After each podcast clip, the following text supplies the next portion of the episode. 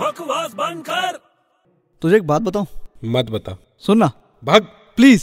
अब बोल एक लड़का पैदा हुआ है यार जू बीच पे जू बीच पे दोपहर में तो उसका नाम क्या रखें समझ में नहीं आ रहा है उसके बाप से पूछ नहीं यार उसने बोला कि तू बता क्या नाम रखना है इसलिए मैं तेरे से पूछ रहा हूँ तेरे को क्या लगता है मेरे को लगता है उसका नाम जुनून होना चाहिए बकवास बंद कर